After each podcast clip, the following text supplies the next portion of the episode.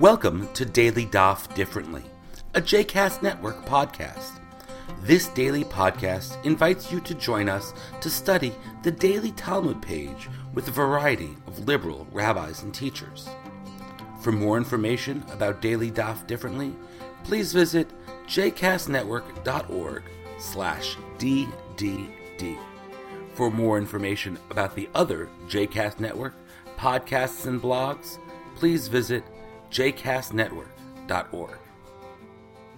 Shalom, this is Rabbi Michael Pitkowsky, and welcome to Daily Daf Differently. Today we will be learning Tractate Psachim, Daf 71. When the temple was in existence, people brought sacrifices for numerous reasons. One well known offering was a sin offering, Korban Chatat, that was brought after one inadvertently sinned, while another type of offering was the Korban Shlamim, the peace offering. There are different types of Korban Shlamim, and they were brought in a number of circumstances. One was a thanksgiving offering that was brought as an appreciation for divine help. Another was an offering that was brought after a person took a vow. And a third type was the free will offering that was brought in anticipation of divine help. Psachim Daf 71a begins with a continuation of the discussion from the previous page about the following question. If somebody brought a Korban Shlamim sacrifice on the day before Passover, but only ate it on Passover, does this Korban Shlamim also fulfill the obligation of two other sacrifices that were associated with the pilgrimage to Jerusalem and all holidays? The first, the Shalmei Simcha that was offered and eaten when a person made a pilgrimage to Jerusalem, and the second, the Korban Chagigah, the special festival offering. The essence of this question is whether the special festival sacrifices had to be offered at a specific time and what type of animal could they be from. With regard to whether the Korban Chagigah had to be offered at a specific time, the Gemara argues about whether the festival sacrifice must be done at the time of celebration, simcha, or not. Is it possible that a sacrifice which is intimately connected to the holiday can be offered before the holiday even begins, or is it required to be offered on the holiday itself? The Gemara goes back and forth between sources that seem to support both sides of the argument.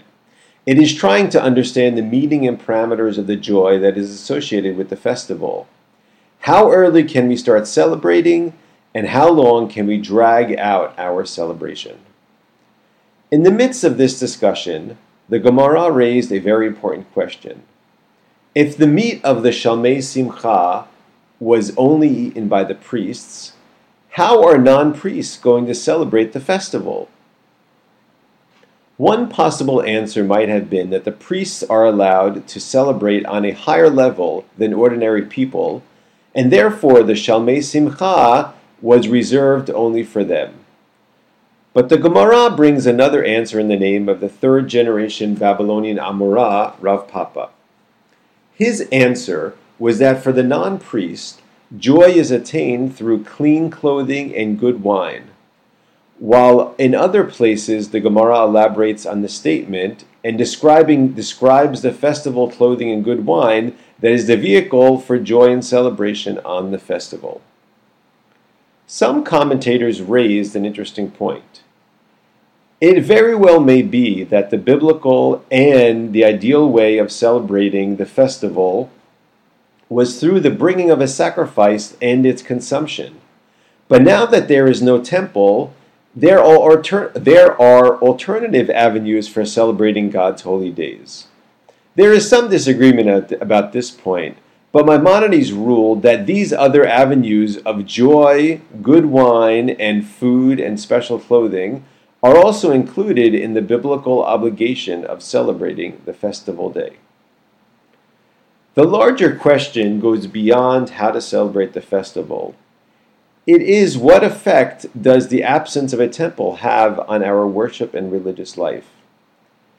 It seems clear to me that the answer given by the rabbis in the Mishnah and the Talmud was to modify and reinterpret Judaism in order to keep it alive in a post temple world.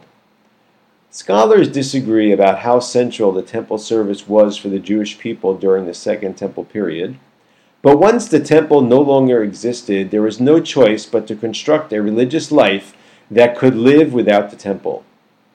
While there were people who continued to believe that there was still a possibility that the temple would be rebuilt, with the passing of time, it became clearer that to most that only a Judaism that was no longer dependent upon the temple could survive in the new reality of a post-destruction world.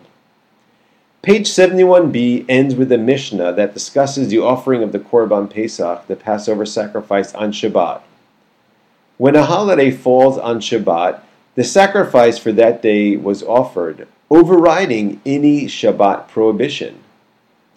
The Mishnah discusses a number of scenarios which were problematic. One was what is the validity of a Passover sacrifice that is brought on the Sabbath if the person bringing the sacrifice had improper intentions? Was this still a valid sacrifice? This same question was raised in numerous other contexts. What is the role of intentions in the offering of sacrifices, and consequently in the performance of mitzvot commandments in general. It is this question of intention that will be addressed in the subsequent pages of the Gemara. Thank you for listening, and I hope that you tune in tomorrow for Daily Daf Differently. I hope you've enjoyed today's episode of Daily Daf Differently, and that you'll join us again tomorrow for a new page. The music at the open and close of this episode is Ufros from the Epichorus album One Bead, available on Bandcamp iTunes, and Spotify.